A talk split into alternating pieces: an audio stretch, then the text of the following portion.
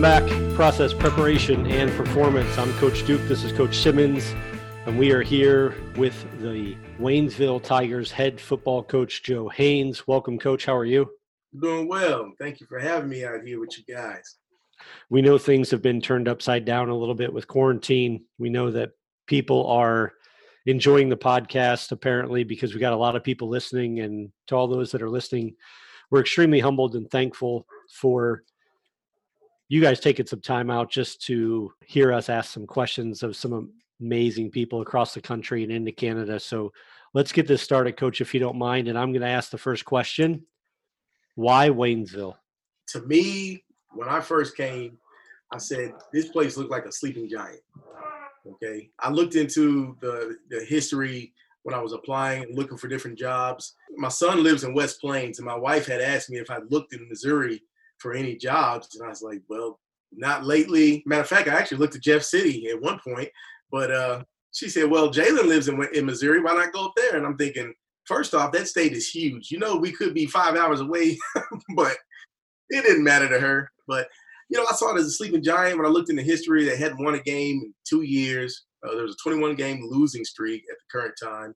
Intrigued me and got my interest going, and I was curious. So I dug in and realized that it had been less than just about 10 years since they won a state championship, which means there was some type of talent level that was pretty consistent. I dug a little deeper, found some photos, and boom, I see this huge high school with apparently facilities that are out of this world. And I'm thinking, who gave the keys up to that castle and what was wrong with it? So, you know, that really made me dig even deeper. Facilities, the resources within the community. Uh, then I started looking into the military that was connected here. That instantly instantly led me to believe there was a diverse uh, community as far as the student body goes. My alma mater, you know, if you, you guys are on this Zoom meeting, you can see behind me this jersey and flag is my alma mater from high school, orange, black, and white. So the school colors match.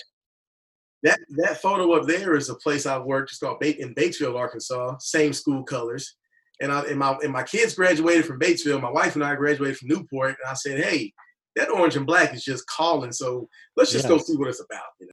I mean, it all felt great. It felt like it was the right fit for me personally. At the same time, because I mean, they did call me and interview me, and then they actually asked if I would like to have the job. So I still had a chance to say yes, I wanted it, or no, I declined. Uh, but I felt like you know, ultimately, I could help provide the structure to turn the program back to its competitive ways of the past and from the athletic director and the structure as far as the school and how everything ran, I felt like he could really be a good shot at making something special and letting everybody else who watched this thing go backwards say, man, I wish I would have jumped on board, you know? You mentioned the the military presence in in Waynesville, and, and you've been there two years. I was looking up in your bio that you sent us when you were at Newport. You were in the ROTC program. My question for you is you do have somewhat of a transient population that, that is in Waynesville with the base down there. What have you had to kind of deal with that, or, or how do you how do you think that might impact what you're doing in the future? Well, I really bring it with my coaches. They would tell you the same. I bring a simple approach, and that is we have to stay on our toes. If you think about surrounding areas, for example, Lebanon is 30 minutes uh, west of us, Rolla is 30 minutes east, Camdenton is about 40 minutes north. Those three communities are the closest thing to Waynesville, and everybody sees those kids who grow up together. They know each mm-hmm. other. So you have traditions that grow from kindergarten through 12th grade in most occasions for those kids, which means that when you also athletically have a group that comes through that you say, hey, that eighth grade group is loaded, boys. In three years, we're going to be set. Well, in Waynesville, we have that, but it's, you know, 12 kids. Mm-hmm. And then you got another 35 kids that are in that group that maybe came from the military. So we have to have a system in place that allows us to move the next kid in the next day, literally, and get them caught up to speed, which means we can't be overcomplicated in our schemes. And we can't look at, we have to look objectively as far as who's the best player rather than what we see and who we knew for the last five years. Because there's a sense of entitlement that comes in with that. And and gelling that is really to me the easiest way to deal with it has been to be transparent with the families who are just now moving to Waynesville, making this their home currently or permanently, and the families that were already here in this region that were are not going anywhere. Treating each kid as a player and not as a well, that's a Waynesville kid, and well, that kid came from Georgia, he's a military kid. just simply saying we're orange, black, and white stripes, Tigers, and whomever we can put on the field on Friday night that would help us get the W, that's what we go with. And then just trying to find the place for each one of those kids to fit in whatever they do really well. That's how we've been able to handle it. For me, I was a military kid growing up, so I know exactly how that feels uh, to, to have somebody welcome you day one or not welcome you. And for me, it was like, well, the Waynesville kids are going to feel welcome because this is home. But somebody that moves here, I want to make sure they understand, hey, you're here now. You're one of us. You're one of ours. You got free rights and reign just like everybody else, and the opportunities are equal, just the same. Have you experienced in your two years there any kids, or how many of you experienced that have been in and out and left because of their parents getting reassigned and things like that? Every year so far, there's been somebody. The first summer, there's a young man. His name was uh, KT Turan. He was a running back, going to be a sophomore. KT was hands down the next best athlete on our football team. Everybody knows uh, Sheen Butler Lawson, who was a very highly recruited running back we've had. He signed with Missouri Western, but made big news in this region when Purdue showed up last spring and offered him a scholarship. Well, Sheen would have been a junior in 18, and KT was the next guy as a sophomore. He, uh, I want to say, it was right as we went into the dead period in August. KT calls me and says, or messages me some way, somehow, says, Coach, can I talk to you tomorrow? And this is a kid who won't say, guys, I'm telling you, he wouldn't say a word. I mean, he wouldn't scream if you stepped on his foot. That's how quiet he is. so to get a message from him, all of a sudden I was kind of alarmed, like this is a 911 situation. And he says, I'm moving. Oh, okay, cool. When? He says, Wednesday. And I'm thinking, holy crud, what do you mean? We've just gone through our entire 20 day, you know, uh, contacts, and we've got our depth chart set. We're ready to come back in August and roll into week one preparations. And now I'm like, well, there goes my number two running back who, who moves to Virginia and actually helps that team win the state championship the same year. Oh man. so it's like, well, there's that one, you know. Uh, some, we had some young kids that left that were here at 18 that would have probably started. I think there was three kids that would have started as sophomores going into the 19 season that moved from the end of football all the way up into the end of the school year. So it's it's a give or take. We've had some that moved in since I've been here also that moved in and started. Year one, we had, I lost KT, but I picked up three starters. Uh, one one of them is is playing at uh, Central Missouri now. His name is Desmond Dawkins. Another one was uh, Sergio Carrillo, who played uh, this past season at Westminster, and then Charles Willingham, who was actually was a junior, ended up starting for us on the O line, D line his junior year, and then was a senior, uh, started for us on the O line. We get a few that moved in that they're not quite ready, but you know they grow or they just say, no, I don't think I can, I want to do it anymore, and you know it's just kind of give or take. But we roll with what we get, just like most every other high school coach, you know, in the public schools. You get you roll out there with a deck of cards, and you got two, threes, and fours. Hey, you show up like you got a full house, you know, and you go to work. So sure. there is a lot of truth in that. That is for sure. What's uh what's been the biggest surprise for you since coming to Waynesville? Well, when I when like I said when I got here, the biggest surprise initially was uh, the high quality of the athletic facilities across the board, and even more so within the football program. I mean, we've got two top of the line weight rooms on the high school campus. One is in the football field house, and then literally a jog down the sidewalk. There's another one that is 35 yards long, uh, almost 20 yards across, in which we time running 20s, you know, speed 20s. We time our 20s in there with plenty of space to slow down and stop without crashing to the wall. Uh, we can fit probably nearly 70 kids in there and go through a workout if need be. We've had two separate football stadiums with turf for our senior high and junior high. So there's never any conflict when it comes to facility usage. Coming from Arkansas, I was every place I had been, we had one field with two teams, and one played on Thursdays and one was on Monday or Friday. You had to figure out the practice schedules and work around that a little bit. And then, of course, on game days, there were st- certain things that had to be done. But here, we've got everything you could ever imagine. There are some schools that I've gone to see, colleges here in this state, that don't hold a candlestick to what we have in that demeanor when it comes to the facilities. So we're very fortunate. And there's so many things that we have that are at our disposal. We I feel like sometimes we haven't even tapped the tip of the iceberg all the way because the kids here, they just they know what we have. They've never had to do or deal with anything less than. So sometimes our turkeys get, you know, you can see them as being deemed as spoiled because they don't realize how good they have it. But hey, I'd rather them be spoiled than, than deprived. So I'm good with that. That's okay too. I want to talk to you a little bit about your bio because, you know, when I looked at it, I think you coached everything but quarterbacks. And I'm sure at some point you coached some quarterbacks in, in something they were doing. I've done something similar. JR's, you know, coached a lot of different positions. And whenever I'm asked, hey, would you mind helping out coach this position? I usually say, that's my favorite position on the field. I love it, man. That's, that's, yeah. that's one of my top two favorites or whatever. Right. Do you have a favorite position? Do you have something that just you're running in on the field with your hairs on fire every day because you get to work with a certain group of young men. Maybe that's the O line, maybe that's the D line, the guys in the trenches, or do you like working with secondary? What, what's your favorite coach? When I got into this thing, of course, I played skill. I was a skill guy in high school. You know, receivers, running back, defensive back. So that was where I was. I was on fire for when I first came into it. Put me out there with some DBs and receivers, and I'll be out there for an hour and a half just running through drills and then say, oh yeah, by the way, we got to learn these plays, you know. and then the best thing that ever happened to me in 2008, a guy by the name of Craig Stave. He was the uh, basically he was the offensive coordinator for the ninth grade program at Batesville Junior High. He had called the offense for the senior high at one point as well. He told me to go and work with the offensive line. He said, and I was like, Coach, I'm a I'm a DB, I'm a receiver. I don't know anything about blocking down there. And he said, Joe, trust me. And, and Coach Dave had a he had a weird way of just making things communicate and click and really making you believe that what he's saying is a great idea. And you just didn't go against it. And he said, Man, you go over there and spend one year with the offensive line, and I guarantee you, you will never regret it. You'll learn more football in a week than you ever known. True. Said, okay. Four years later, I'm still doing O line.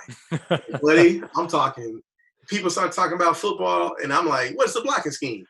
Well, what does that matter? Because if the big boys don't know, it's not going to work. I became a big time fan of the O line and even more appreciative when those backs start fuss, fussing in the backfield about not blocking.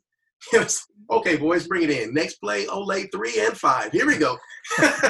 and you know, somebody gets popped in the backfield, and you go help that running back up and say, next time you want to tell us how to do our job, uh, we'll let that happen again. Or you can pat us on the back and go get your thousand yards this season. Understand? and so I fell in love with the O line. Uh, naturally, that that flipped when I got a chance to coach D line when I was at Lyon College, and I was like, forget that back end this is where it's at, baby. I still think I can go out there and coach DBs and receivers with no script. You just tell me what your scheme is. Coach, I want to run cover three. Well, what kind of alignment do you want? You want inside shade? You want outside technique? You want loose press? How do we want to do this? And a guy asked me that question about cover three, and I, he said, "Tell me everything you know about cover three in three minutes or less. Go." And I asked him a question: What technique do you want? What? You want a zone flip, man flip, inside technique, loose? oh, never mind, never mind. I said, yeah, you're gonna have to get to the book, buddy, because this is gonna be different, you know. Yeah. Right. But I always have a love for it. You know, the the O line, the D line. I love it when those guys are down there rocking and rolling because everything they do is a direct success to the rest of the team on both sides of the ball. So I always try to find love for the big boys every chance I get. What gets you the most excited at practice? I think what's like when it, when the light bulb comes on, especially a young kid, and you just have that aha moment where it clicks, you know. All, you know, we you guys are experienced where that kid is he's struggling, he's struggling, and all of a sudden he comes and asks you that one question, and you're like, "What? You've been struggling over that one little piece?" And then you say, "Yeah, that's it." And he goes, "Oh," and then boom, that joker is 100 miles an hour, and you're thinking, "What happened?" You know, those moments I love.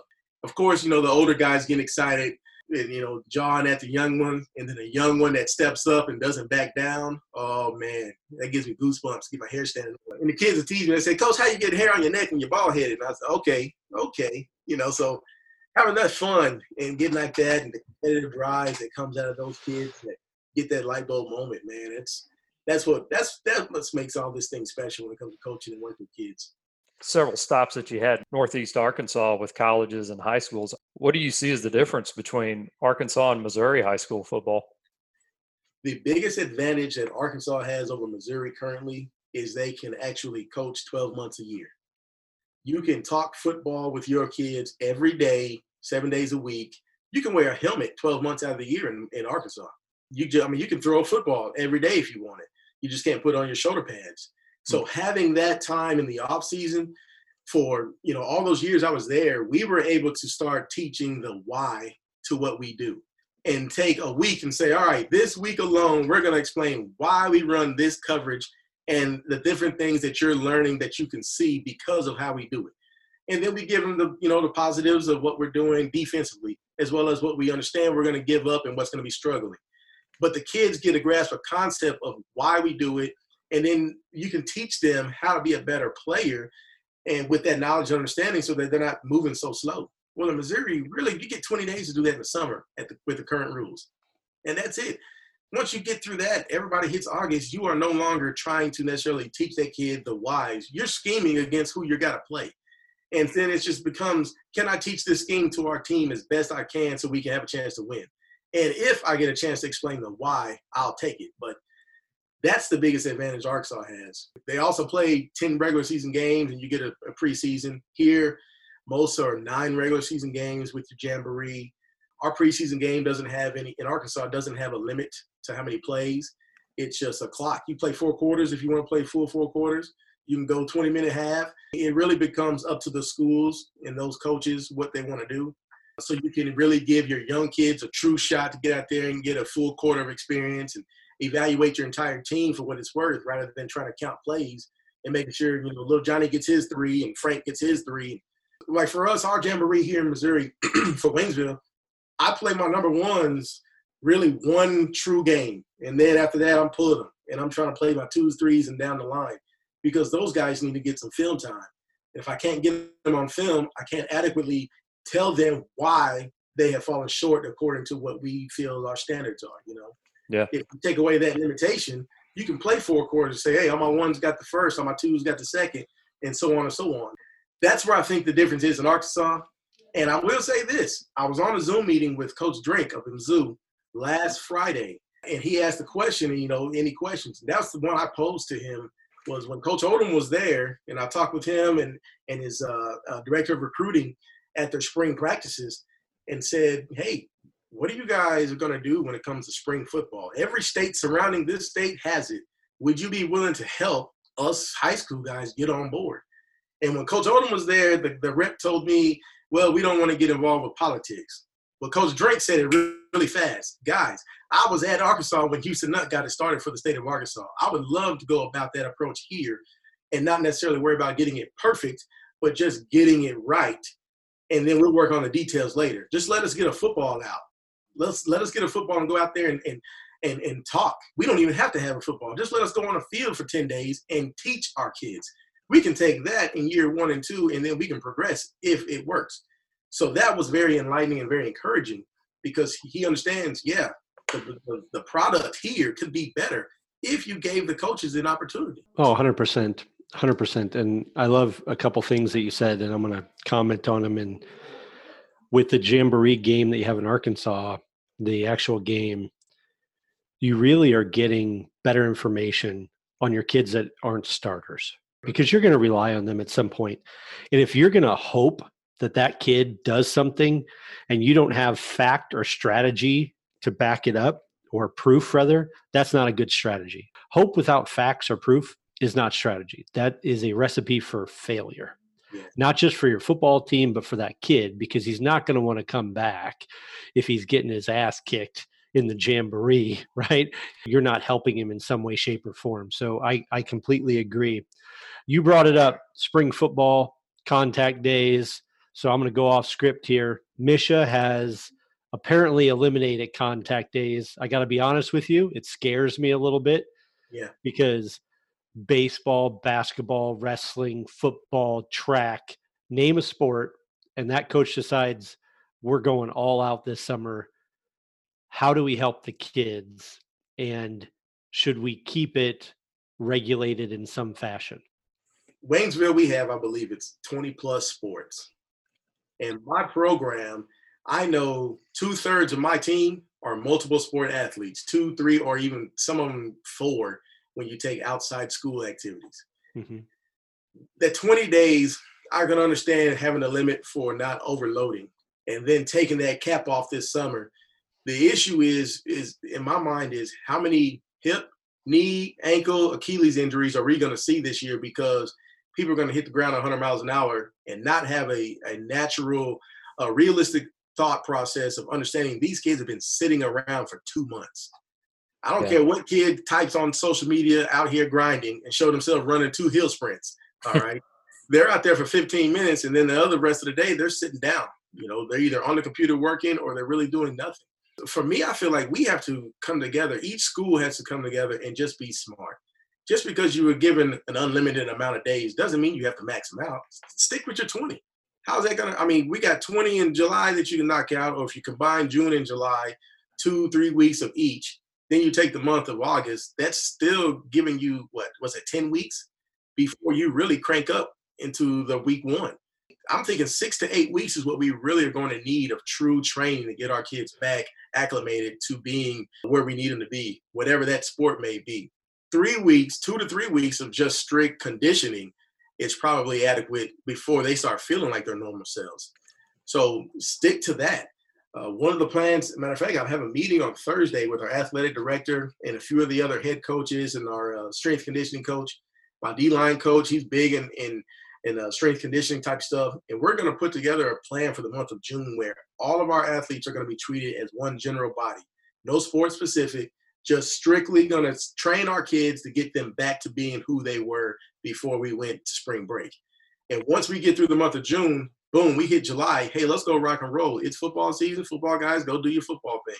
If you're basketball, hit your summer camps. If you're baseball and you can play, let's do it that will give us enough time to at least get those kids' legs back underneath them and then allow us to go into that thing safely, securely, without having to worry about injuries to a mass level. Because our athletic trainers, yeah, you think the hospital workers are working hard now, the athletic trainers are going to be calling for backups this coming fall because there's going to be some people that don't go into it cautiously with the brakes on a little bit. They're going to pull the emergency brake and say, let's go. Yeah, I, I agree. I think that just because we can doesn't mean we should. Right. And that as the adults in the situation, and I'll be honest with you, I wish MSHSAA wouldn't have done that. I understand some of their thought process, but there's going to be somebody out there that they're going to battle for kids and the kid's going to be in the middle. And like you said, there'll be an injury somehow, some way. Yeah. And I'd hate to see a kid get an injury if football is his primary, but he's being pulled to another sport Exactly. and he he pulls an injury at the end of July because he had to go to some camp and he misses the first 6 weeks of his football season or whatever it may be. right. I think we just have to be smart about it. I'm going to follow up with a little technique stuff. Waynesville sounds like they're in good hands. 7 and 4 last year, ranked 10 in class 5, got to love it. oh yeah. Congrats. Congrats. 40, 40 kids with postseason honors in some way, shape, or form all over the state, all over the map. Love to hear that. Let's talk a little offensive scheme. Let's talk a little. Uh, you like the O line guys. I like them too. Give us what you like and give us a tip, something that we you can teach to others in the next you got the floor pick your time 2 minutes 3 minutes one thing that you do that you think people need to incorporate yesterday Number one, it's and really I'm I'm really a traditionalist, I guess, in a sense, because I don't think we have to make things too complicated. So evaluate your players, allow them to do what they do best athletically. Don't get in your own way because if the kids can't perform the scheme that you have in mind, you don't have a chance anyway. Don't allow your like this spring of having 5,000 Zoom opportunities and you got 87 different schemes that you've learned and you're like, man, I can't wait till day one. no. in all honesty, you know that's not going to work. Okay. But take what you can do, take what your kids can do, should I say, learn how to teach them how to be really good at what the, what they do. You know, we've got a one, we've got a young man. He'll be a senior this year. His name is AJ March. AJ is a phenomenal athlete. Now, AJ can play defensive back. He can probably play quarterback if he had enough time. He'd probably be running back if he had enough time to develop. But right now, AJ runs routes without thinking about it. So guess what? AJ is going to be our route, a good deep threat route runner, and he runs a 200 meter dash and track, which equivalates to the jet sweep in football in my mind. So let's let AJ do what he does best and hit the curve and hit straight away and just run. You know, Yep. You find your kids that have their niche, and you say, "Well, every time that kid's in, they, that's all he does." So what? Do it until somebody stops you. all right. If you got a big bruiser who doesn't cut left and right, don't run zone with him. Let him run ISO up the gut and let him go pound it. But if you have a big guy back there that doesn't want to hit, uh, and he's a slasher, then yeah, run your zone scheme and let it work. For me personally, I feel like a well-rounded approach on offense is what you have to have. But we run a pro spread attack because we have enough athletes that I can make you cover down on all six or five of my eligible guys. I say six because my quarterback's a threat too. Even if he's a four seven forty, he can give me four yards if he runs his own read the right way. And mm-hmm. four yards times three, y'all know what that equals. First down. okay. And so, touchdown. Oh yeah, there you go. Eventually you're gonna get six points. And so that's what that's how I take it on the offensive side. Put our kids in a position to do what they do really well and don't ask them to do more unless they show you they can number one mentally comprehend and hold such and if physically they are up to the challenge. Because we all want our guys to feel successful. We want them to be confident when they hit the field. So if i got a guy who you know he's a great route runner but we're going to play a team that's going to blitz off the edge and he doesn't feel comfortable changing his his routes according to blitz adjustments well dang it i can't ask him to do such so just give him what he can do or what I need him to do, regardless, so that he can still be great at what he does. That's how we've operated. Two quarterback system, basically.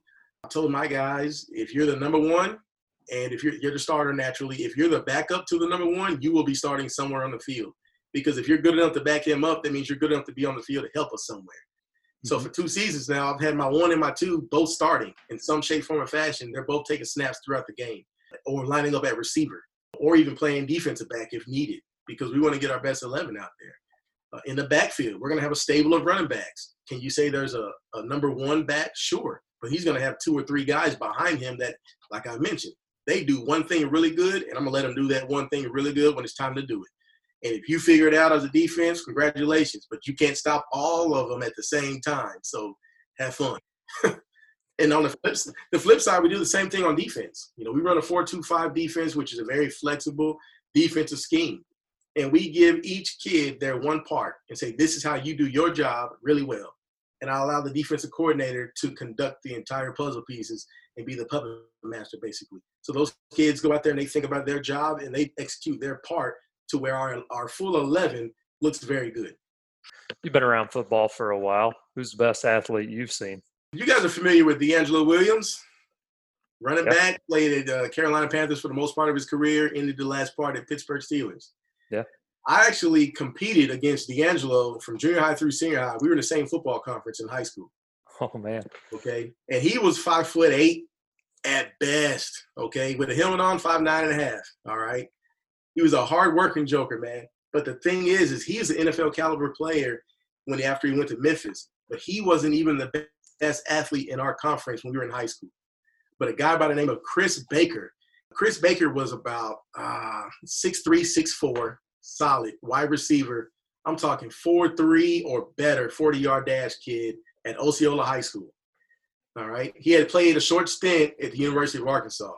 Chris Baker, as a true freshman, was moved up to the varsity and was one-on-one beating our Division One defensive back as a senior, Courtney Ratliff, was a guy who went to Arkansas Tech, and he was taking those guys and eating lunch with them. I mean, he was the freak of all freaks that I've ever been across the field from, looking across the sideline, whatever you put it. Uh, at high school level, he shocked. I mean, he was across the board, uh, the best. And you talk about going to a 100 meter dash, state uh, district finals, you know, for a conference championship, and you got DeAngelo and Chris Baker both in the finals. And at the 50 meter mark, Chris Baker is looking back over his shoulder because he's got everybody beat by 15 meters. He's high stepping and talking noise because he knows all, all, he has to do is cross the, the finish line in first and he's going to state. And DeAngelo is humping it to finish in second, you know, but Baker's way up there like, yeah, I'm the best. That's right. And well, work ethic plays in the part because just freak athleticism, athleticism doesn't get you all the way to the show. That's for sure. Kind of reminded me of uh, the 30 for 30 they did on Marcus Dupree yeah. which is the best that never was. And we were talking to somebody on this podcast. I can't remember, it was several weeks ago. And I said, you know, there's been a lot of great athletes that Jeff City never saw. And there's a lot of great athletes that a lot of places never saw. But whatever happened to Chris? I know he went to U of A. He went to junior college. I think he got he qualified. He was at U of A either one or two seasons, and then that's it. I don't know anything else, man. Jeez. So, but he was a phenomenal athlete, no doubt about it. I mean, this guy was, he, I mean, he had everything you wanted for an athlete in general. He probably could play any skill position. I know in junior high he was the quarterback and he could still throw it. And by the time he was in high school, yeah, he was a split end and played defensive back and was just phenomenal. We always tell kids that one of the saddest things you'll ever say in life is, I wish I would have. Yeah. Right. I wish I would have studied harder for that test. I wish I would have paid attention to that girl who might have been my future wife. I wish I would have showed up to practice on time. Right. I wish I would have done the push ups I said I did. And in reality, it doesn't always work, but you tell them, you try and educate them, and you try and educate them multiple times so that you don't have to hear that. Right. Uh, you know, it's new math, and you said it four times three equals six, right? Four it. times four times three equals six, and sometimes it equals eight because I'd prefer not to kick if you don't have to. I'd prefer to go for two and stretch you out, but that's just me.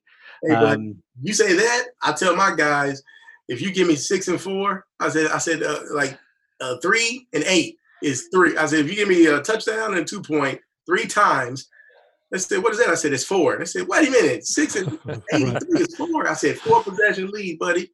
That's what I need. Give me 24 points up there. Yep, I agree 100%. So, with that being said, new coach, two years at Waynesville coming in. You've given us a lot of highs about Waynesville facilities, intellect, IQ. You talked about Arkansas and the difference and not having those extra days that they have in Arkansas.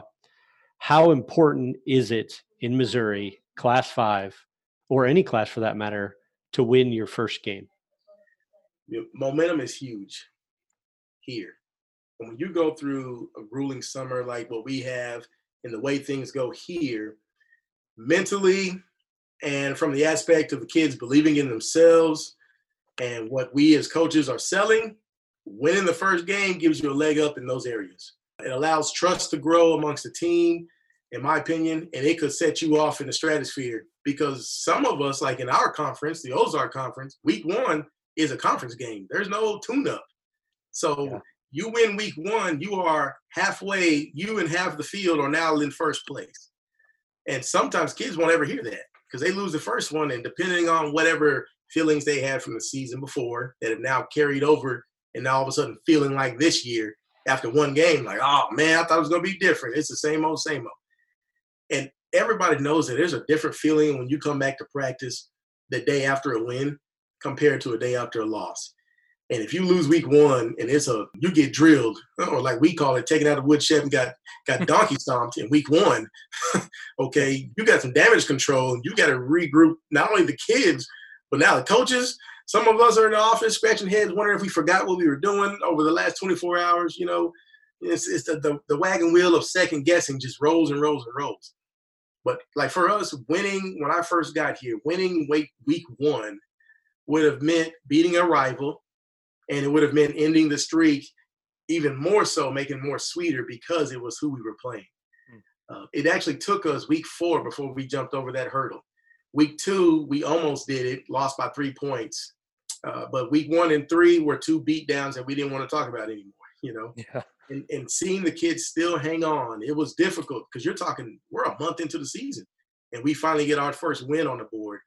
And then that fresh air comes in and everybody feels renewed, you know?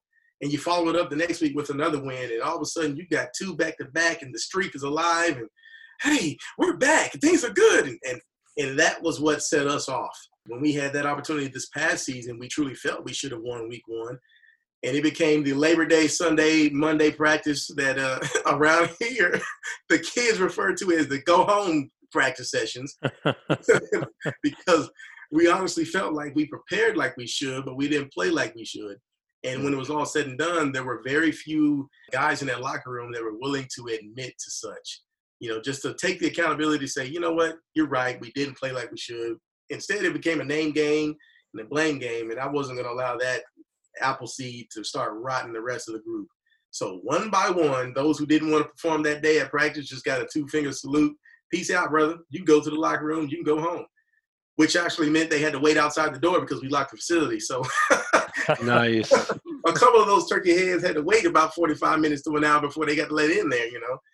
But it meant the world to our kids to understand that us coaches, we wanted to see them be successful in that matter, you know. And when they got the victory, we celebrated them just as much as they wanted to celebrate with each other. And, and I've, I've always told our guys, and I'll say this every single day, I don't care who hears it. When we lose a game, my name's on the letterhead. It's my fault. Put me on the front page. When we win a game, every player, assistant, manager, food coordinator, bus driver, all of them had something to do with it. Put me at the back of the bus. I'll come off last because it's. I don't care if I get the credit. I, my coaches understand that. I know that when if we go undefeated and win the state championship, then I'm to get probably offered to go to a lot of different awards banquets. But I don't do it by myself. You know, you guys are with me in the process. And when we lose, I'm in the front now. Throw the rocks my way, hit me. You guys go keep doing what you're supposed to do, and I'll deal with everything outside of the locker room. This will be the first year that that Jeff City has ever been in a conference, which in the history of the school, which is amazing enough to where there's going to be a lot of, of regional games around here that people have wanted for years. Like we're going to actually play Helias, which okay. you could rob this town entirely blind week seven of this football season because people have wanted to see that game forever. We've played every other sport except football, and we're going to do it. I mean, how hard really is it to to get the kids to understand this? This could set the tone for not only the conference season, but but ours. Because you mentioned the first game is very important for Jeff City. This is going to be different. What what kind of advice would you give to anybody up here? I say don't overthink it. Number one, and try to make sure they understand that everything is a step towards the end game, which is the playoffs. In Missouri, compared to Arkansas, the weirdest thing here is if you win a conference championship, it really doesn't mean anything. You just get a T-shirt in your town, and everybody's like, "Hey, good job." Yep. In Arkansas, a conference title means the number one seed in the playoffs, and everybody that falls in line after that, that's how your seeding is set, and you're either going to be four or five teams depending on the the large, uh, the size of your school with the classifications. Like in Arkansas, seven, six, and five A are going to take four teams, but four, three, and two are going to get five out of each conference. And so you may be in the 4A conference, but if you're in the 4A East, hey, you better be one of the top five, or guess what? You're going to be watching football. Here, a conference title, I try to make sure the kids don't get their heads sucked around that too much. I throw that as, hey, that's the cherry on top. But if you don't lose, I said, if you lose week one, the thing I would tell you is this remember, you still have eight more opportunities to set yourself up to be the best playoff team you can be. And whether you are at home or on the road, you're going to have to do both when it gets to that point. In Arkansas, if you're the one seed, you're at home every game unless you get beat and somebody then takes your place as the home seed. Or a, or a higher seed will, is always going to be the home team, period. Here, you don't have that advantage. You get to host the first one, and then depending on what it looks like three weeks later, you're either going to be on the road or back home. So you got to be able to play in both environments and understand that week one is not the end game, it's just the start of the game and you can turn that thing around in 24 hours the same way you lost the game in 48 minutes. Absolutely. So we're in Missouri. The debate is public versus private. Do you have do you have an opinion? Well, it's it's really a sticky web. I think at the end of the day, if you have a private school, for example, like Christian Brothers is over in St. Louis, right? They have a they have a very wide variety and vast I guess, scale of players that they can reach out to just within their region that can allow them to be, you know, really great. But the public schools can also beat those guys. Now, don't get me wrong. If you got a team stacked with 25 Division One athletes, odds are you're probably a safe bet to win it all. But in the smaller areas, you know, like here, there's no private schools in these small towns. The rural areas in the Ozarks, it's public all the way across the board. We, could you run into one of those guys later down the road? Sure, but football is all about the, the David and Goliath mentality. In some way, somehow, somebody's the favorite and somebody's the underdog in every single game. Really, you only thing is we can do as coaches is control how our kids' mindset is affected by such. You know, uh, you go to class six, oh man, you got Christian brothers and you got the Kansas City schools and you got this one and that one. Hey, they got two shoes, they got laces, they've got two legs, and they got a belt they got to put on with a helmet. Let's strap it up and let that so-called big school, private school, show let's show them how we work hard in the public school setting. If that's how you have to spin it to motivate your kids, I, I just think that ultimately we can't do that. We, there's nothing to there's no need to to gripe on the whole. Well, it's not fair because you can train your kids just like they train theirs.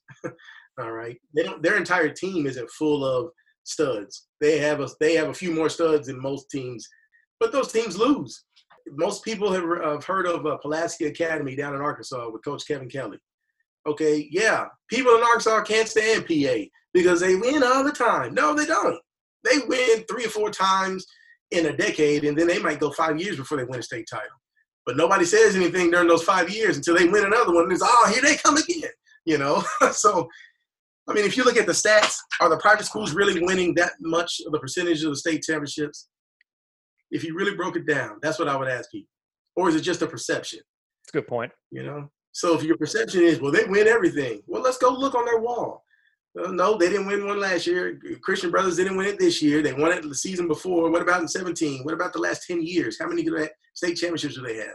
So it's not that serious. They maybe go deep into the playoffs, but somebody beats them. Those are kids over there. They may be 17 or 18 year old gifted athlete kids, a little bit more than what we normally have in our deck of cards, but they can be beat. Because, like you say, uh, they're not undefeated every year, and they don't win it every year either show up and play with them and compete or sit back and make excuses. But my guys, if we're running up against them, hey, I'm telling my guys, let's go. That's the biggest dog on the block. Let's go take him off his chain and see what he can do. Or see if he runs back in that doghouse and tucks his tail. Because we're going to go down fighting. I don't care if we're down 500 points or up 500 points. We're going to whip your tail every single play. We're going to at least come at you, you know, nibble an ankle or something. we ask you off air Coach Duke and I contend that there is only three ways to run the football. And we actually put up a Twitter poll on this. It's been several weeks. We had some people disagree with us, and we're like, well, come on here and prove it. Ain't heard a word from anybody. It's just like crickets all over the place. But we always ask the guests do they believe there's only three ways to run the football that it's inside the tackles, outside the tackles, or option, which gives you basically an inside the tackle look and outside. Do you agree? Disagree? Got something to add to it? What's your thoughts? Inside tackles, outside or option. And if you run the option, that means literally you can either run it inside or you're going to go outside. That's correct. Jet sweep, if you hand it off, it's going to go outside.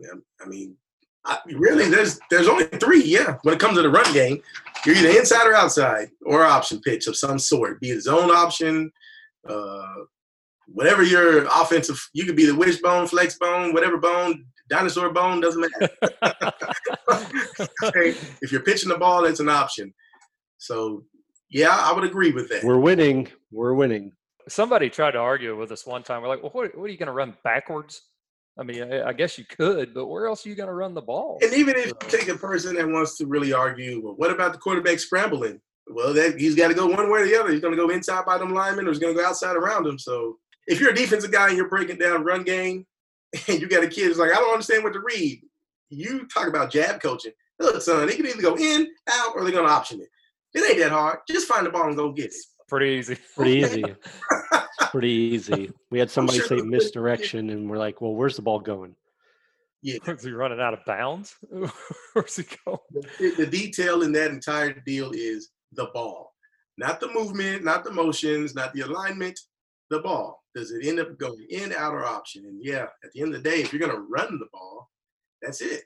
Because even RPOs, that's considered a pass. Right. So you can't even you can't even throw that in there for those new age guys or let me ask you guys a question. How many times have you guys heard somebody use the phrase pin and pull? And then you oh, look at them and say, draw it up. And you see it and you go, man, that's buck sweep. Are you guys with me? Yeah. Okay. I, I don't disagree. Okay. Because I It's just a fancy way yeah, of saying it. Wish I can go on ESPN. Because I would love to say pin and pull. I mean buck sweep. And people are gonna say, What's buck sweep? I'll be I'll be famous. I'll, shoot, they'll have me on Monday Night Football like they got a uh, what's it, the booger. Yeah. That's right. that's right. I mean, at the end of the day, it's hook driving down. That's I'm that's, telling you, that's man. the block. Somebody, it's, oh, buddy.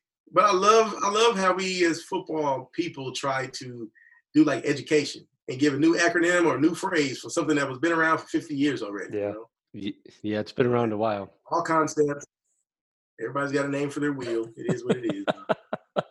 it's amazing the terms some people come up with sometimes. They'll be like, well, that's this. I'm like, put that in English. You know, just explain it to me in plain English here. It's just crazy sometimes. Brother, let me tell you, I was in St. Louis for a clinic this past February prior to COVID 19, so I'm good. Okay. and this guy got, up, he was from Iowa, high school coach from Iowa. First off, he started off the topic saying that he's probably the most paranoid high school coach in the state of Iowa, let alone this side of the Mississippi, and talked about how they changed play calls in pregame because they were concerned that the team across the field had got a hold of their playbook. And this guy started breaking down inside zone. The reason I'm sitting in there is because he said inside zone, three ways to run it. I'm like, oh, great. I want to hear these. He never got past how the center explains the down block to the left block to the double team. the world? 40 minutes, guys. 40 minutes. And he said, oh, by the way, my center is going to Navy. He's going to be a nuclear engineer. Well, that's why he made it hard because that Joker's brain is complex more than all of ours.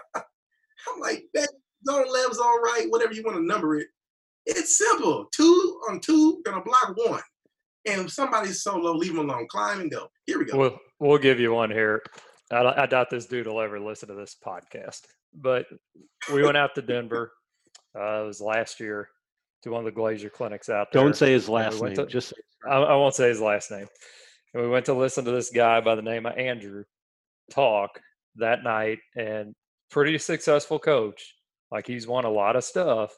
I'm like, you know, this might be pretty good. So it was me, Coach Duke, our head coach, Coach Walker, went went down there to listen to this guy, and he's talking about naked bootleg series, and it just goes on and on and on and on, and finally, Coach Duke turned around to me and he goes, "Hey, if you run this defense, this isn't going to work against that." And out of nowhere, like 40 minutes into this presentation, the guy goes, "But if you run this defense, it doesn't work."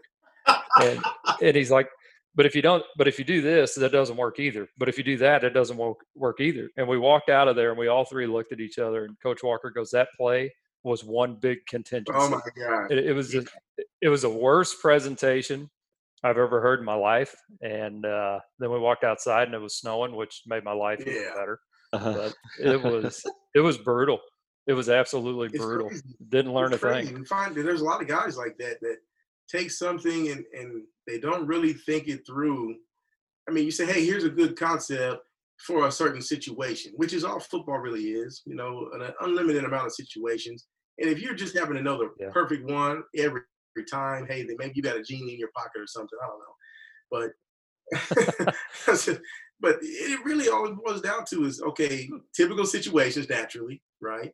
All right, this is what a typical person's gonna do. It's second and long. Hmm, probably a screen, probably a run play. They're not gonna try to get it all in the same play. You know, they got two downs to get a first down still.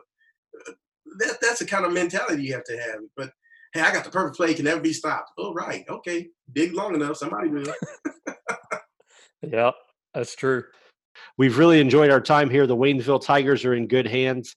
Black and, or I'm sorry, orange and black. They've they've been good to you, and you look good in those colors, Coach. And I couldn't see everything that that sign says, but says a good coach can change a game. A great coach can change a life. It's a hundred Waynesville's percent. got a great one. Waynesville's got a great one. Congratulations, coach. I hope you have a lot of success there. I hope you uh, move up the ranks as you should. And we've thoroughly enjoyed it. Thanks for being here for another episode of Process Preparation Performance. It's me, Coach Simmons, Coach Joe Haynes. Go check him out on Friday nights at Waynesville.